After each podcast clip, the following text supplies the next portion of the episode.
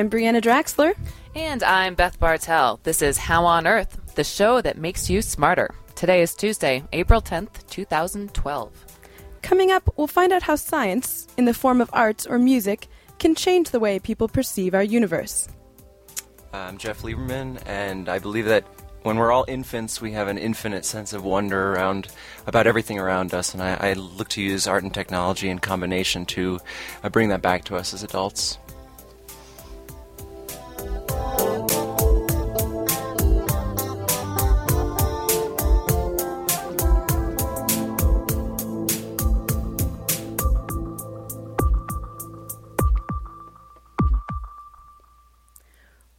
With a look at some of the recent news in science. To most of us, 8 plus 1 is 9. But to a group of scientists who have worked for the past six years to explore the frontiers of education, it may be a new way to teach science. The group began work in 2006 with support from the National Science Foundation and consists of 14 advisors, including Nobel laureate Leon Lederman. With 8 plus 1, the group recommends a shift from memorization based and compartmentalized science to understanding scientific processes, the relationship between different scientific disciplines, and the process of science itself. In fact, the plus 1 stands for inquiry, which the group says permeates all scientific thinking. The 8 in 8 plus 1 represents eight fundamental science concepts, divided into two groups.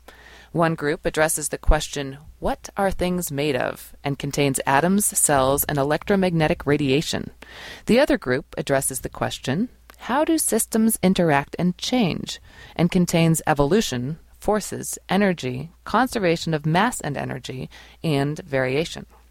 The 8 plus 1 group, led by Michigan State University's William Schmidt, says 8 plus 1 fits within most uh, most school science standards, and that it is a new way of teaching science, not a new curriculum.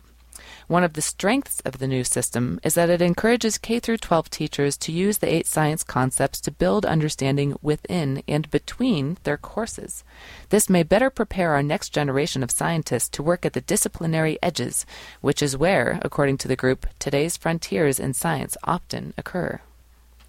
Scientists at JILA in Boulder have come up with a super radiant laser that, when fully developed, will enhance science and technology that require precision timekeeping.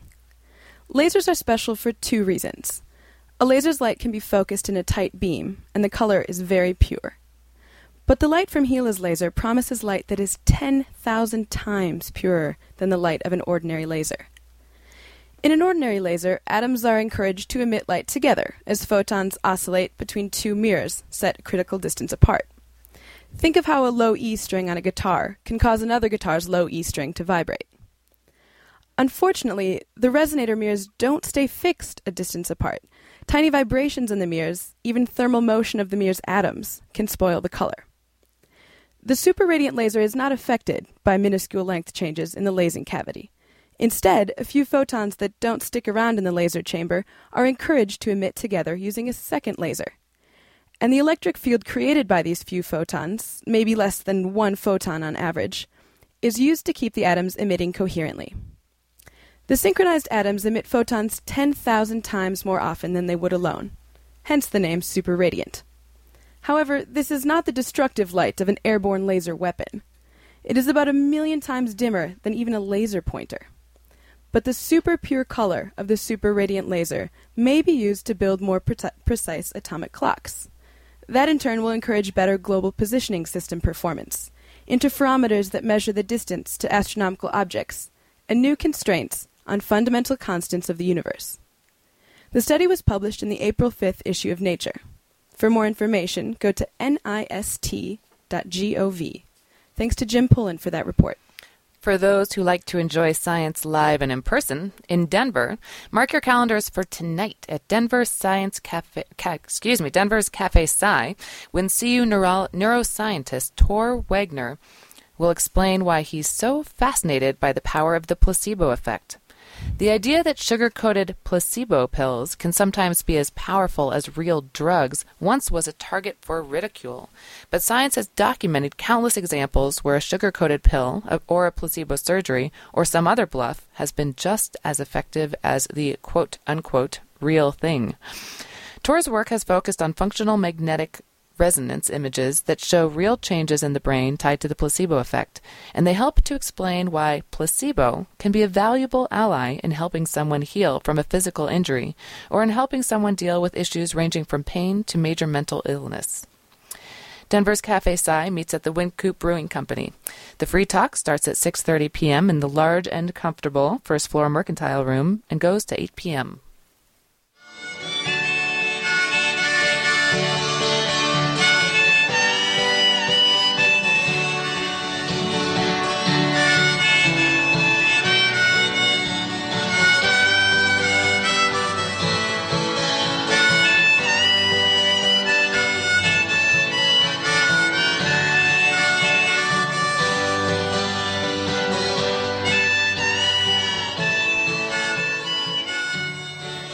listening to How on Earth, the KGNU Science Show.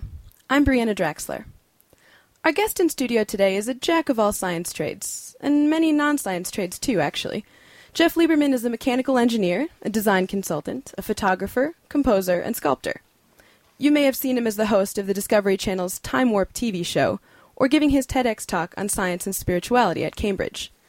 But the common thread that runs through Lieberman's various endeavors is using technology to challenge and shift how people see the world. Welcome to the studio, Jeff. Thanks so much for having me. So, while you were studying at MIT, you got degrees in physics, math, mechanical engineering, and media arts and sciences. What is it about science in all these various forms that you find so intriguing? Well, part of it is also just being afraid to go into the real world after school and just finding the next thing to, to be interested in. Um, what I always find is that the more you explore science or engineering, the more of a sense of wonder you gain for the subject. The more you actually understand the complexity that it takes to create a human being and the fact that the atoms in your body were in explosions of stars. The more that that actually lets you let that simmer over time, the more your brain starts to sit in a state of wonder all the time. And this is something that anyone who's seen a 2-year-old knows that sense of wonder because that two year old is wonder- wondrous about everything. They put everything in their mouth. They want to just explore the universe. And, you know, in some sense, we have that taught out of us over time. And I think, you know, being engaged in the arts and the sciences is, is a really deeply emotional and almost spiritual way to see our interconnectedness with all these other, what we think are external things in the universe. Yeah. And at what point did you decide to take your scientific expertise out of the lab and into this world of art and music and other fields? Um, it was almost kind of the opposite of that process, actually. I was really into the arts and, and music and painting and that sort of thing from when I was three or four. Um, but I lived a double life where I was, you know, an artist in the evenings. You know, when I was six, it wasn't a career yet.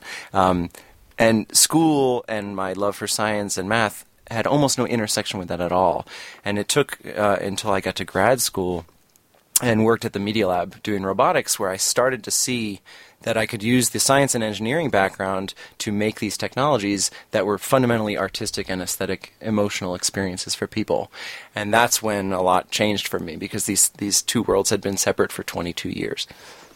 And so much of your work now is in kinetic sculptures. What exactly is a kinetic sculpture? Uh, kinetic sculpture is a term, you know, I guess it came around maybe almost 100 years ago, just for any kind of sculpture that moves through time. You know, the, the, standard forms of art that most people are aware of are paintings, um, which don't move through time, uh, music, which moves through time, obviously, but is not uh, physically instantiated, uh, and most sculptures are static as well. And so there's there's been a movement for, for many decades. I'm not doing anything new in that sense. Um, toward using the new technologies that come out uh, to as artistic expression, you know, and, and all artists uh, historically, if you look at the early artists, uh, Leonardo da Vinci in the Renaissance, uh, he was a technologist, he was a scientist. There was an artificial separation that's come over those hundreds of years, but he did a lot of scientific research that influenced his art. I mean, finding the right beetle shell to grind to get the blue paint was that kind of modern technology. It now we have Arduinos and we have motors and robots and sensors, and I'm just kind of doing the same thing, extending what used to be a pen and paper into what's modern technology. So you've created a whole range of things, from a robotic flower garden that responds to human presence to a robotic suit that can be worn to teach someone how to dance. So, uh, using these, what is the message you try to convey in your work? Um, really, it's it's less and less about a, a certain goal message that I'm getting, trying to get across, and trying to have a certain response. And it's more just there are certain instinctual visions inside that I want to get out, that just have a natural force to get out. And I think most artists feel that comp- compulsion to get their work out.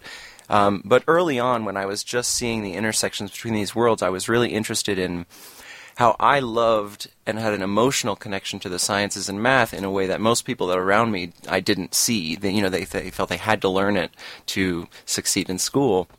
But I really loved this kind of stuff, and I started to think about ways that I could get across the the love of that without having someone need to take five years of electromagnetism to understand what was going on. Because when you really start thinking about electromagnetism, it does get really beautiful, uh, but the math can get in the way, et cetera, et cetera. So, you know, one piece that comes to mind that I worked on uh, probably like seven years ago was called Light Bulb. And it's a levitating light bulb, and it's using electromagnetic feedback and sensors to actually stabilize something in midair.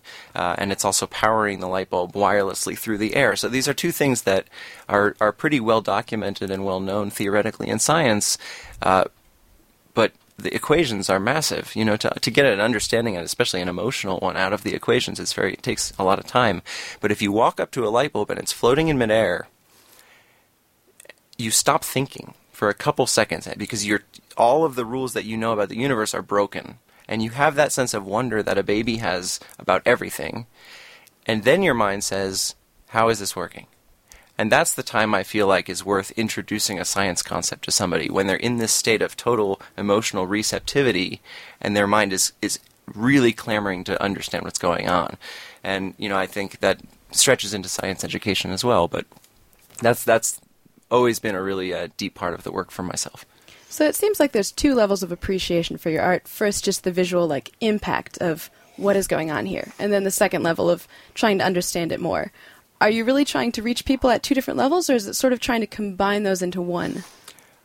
Yeah, it's a, it's a hard question to answer. I because because as time goes on, it's more and more. There's a certain image that's inside that is just feels the need to get out, and I I am almost as time goes on just learning how to get more out of the way of the process instead of trying to more actively guide the process, which has been actually usually what holds back the work. Um, I'm I'm less interested in someone's need to understand the science, though. I'm more interested in the fact that there's the potential for wonder in anything that you give enough attention to, and it's it's an easy way to use technology to instill those moments of wonder. You know, Arthur C. Clarke said any sufficiently advanced technology is indistinguishable from magic, and that gets harder and harder as time goes on because now we all have magic in our pockets. So we've got to make more new magic to kind of surprise people. But when you do so, you you show someone that there's that moment of silence again, that there, there's always there, and they can have that sense of wonder about everything.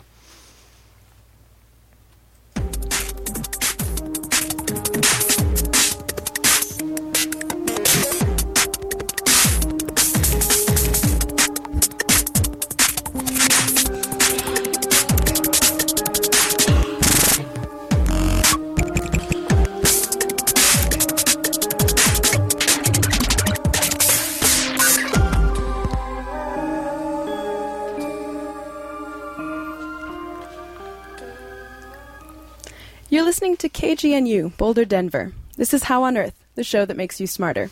I'm Breanna Draxler. We're speaking with Jeff Lieberman, who is not only a mechanical engineer, but also a musician. In fact, the last song we just heard was his. It's called Hear the Nothing, from his musical duo, Klubik. So, your 2009 album is called Music for Nothing. What exactly do you mean with a title like that? Wow. Well, first, I, I, gotta say, usually the title of an album is the last thing that you think about for, for the production of an album, and you know, you try to come up with some way that will bring people into the kind of space that you're exploring, and and I think for Eric, my my band partner, and myself, uh, we've been more and more interested in emptiness, in silence. You know, we tend to be so distracted by everything that's happening, all the minuscule details of our lives, and all the noise that's going on that we totally forget that there's silence underneath that all the time. And I think, in some sense, that's the root of a lot of the meditative traditions, and that's been more and more an interest to me over time. And so, for one, it's it's it was saying maybe Uh, and I, and I must say, I'm attributing meaning to something that might not have had meaning at the time, just like many artists do all the time. Um, but there's something to be said for it's not the music is not trying to serve some other purpose beyond the music itself. It's not a goal to get somewhere else. It's just to have the experience of the music itself. And I think that's been always primary for for me as a musician. The goal is to enter a mental space where you are totally one with the music that's being played and there's there's no longer really even a sense of being a performer playing the music there's actually just the being of of the whole activity as one and at the end of the music you kind of pop back into reality and you say what just happened oh it was good. You know it was good because I wasn't there. And I, I think that's the kind of sense of nothingness that that really interests me so you've also used your robotic skills in some of your musical projects. Um, one of my favorites is the Absolut Quartet. Can you tell us a little bit how that works and how the idea came about? Yeah, absolutely. Um, absolutely. Sorry, that's a bad pun.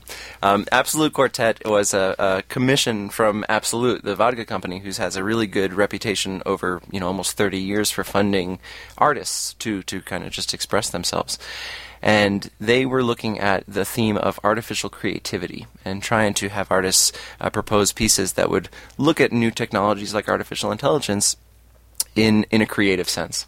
And my friend Dan Paluska and myself proposed this piece, Absolut Quartet, which is a music making robot. And the way that it works is you walk up to a, a, piano keyboard and you play like a five or ten second melody. And just like, you know, Bach would take a five or ten second theme in a fugue and he'd make a whole fugue out of it, uh, we wrote some artificial intelligence routines that would take your five or ten second melody, and turn it into a three minute piece of music that's customized completely based on your input melody.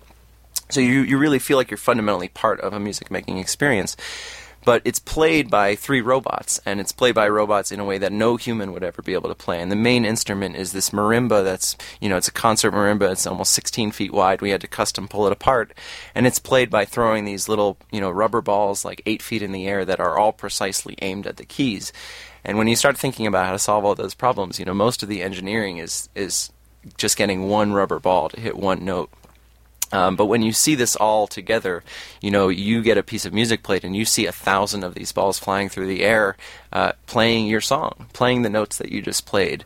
And so it's not just a kind of a, you know, miraculous thing to witness, but you realize that you were responsible for it. And you're also the host of the show Time Warp on the Discovery Channel, where you use high speed photography to show the impact of a boxer's punch or the explosion of an apple in super slow motion. What can people learn by seeing these types of events from a different perspective?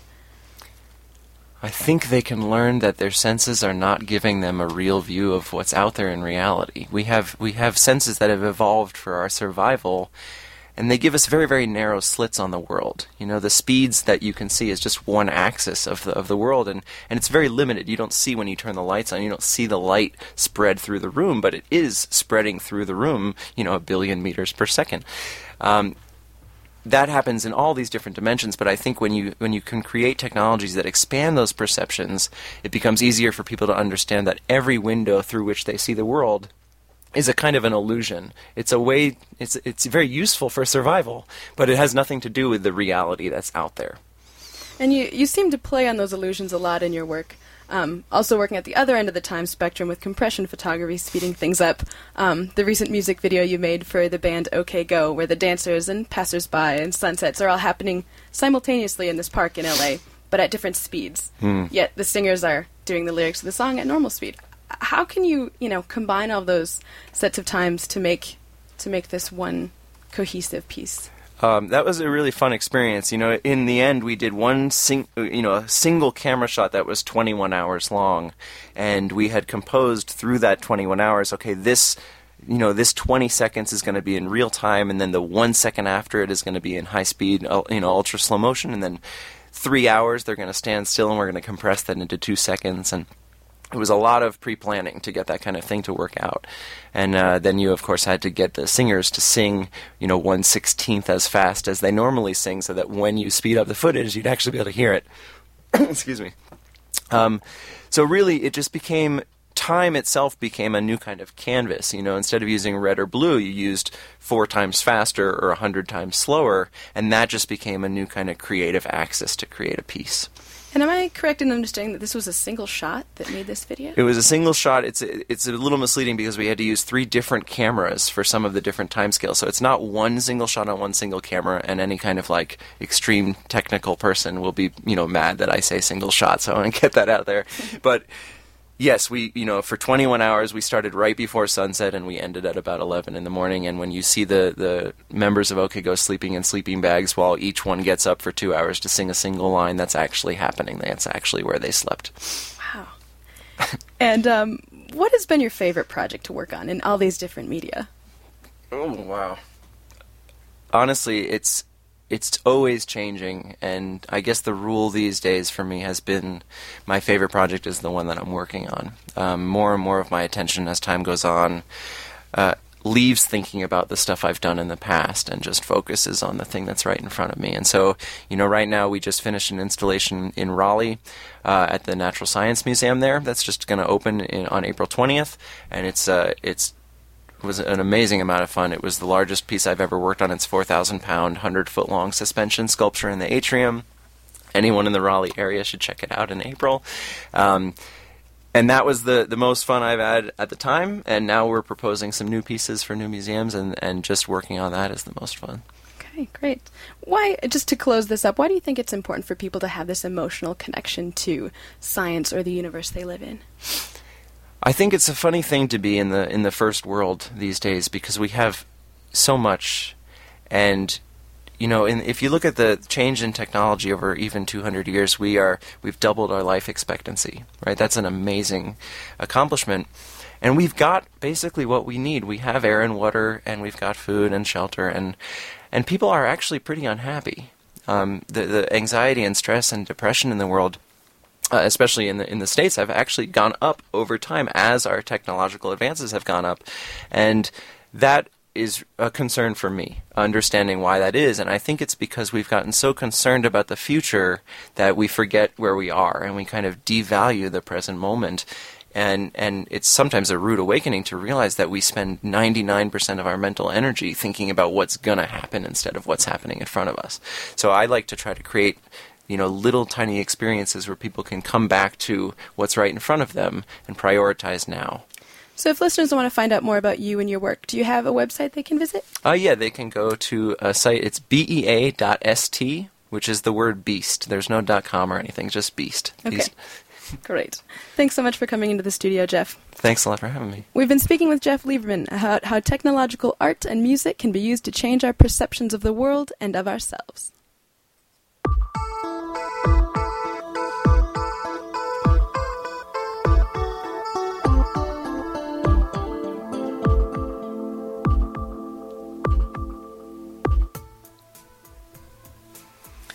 That's all for this edition of How on Earth. Our executive producer is Joel Parker. This week's show was produced by Breanna Jack Draxler and was engineered by Jim Pullen. Headline contributions by Shelley Schlender and Jim Pullen. Our theme music was written and produced by Josh Cutler. Additional music from Neil Young and Klubik. Visit our website at howonearthradio.org to find past episodes, extended interviews, and you can subscribe to our podcast through iTunes. Questions or comments? Call the KGNU comment line at 303 447 9911. For How on Earth, the KGNU Science Show, I'm Breanna Draxler. And I'm Beth Bartel.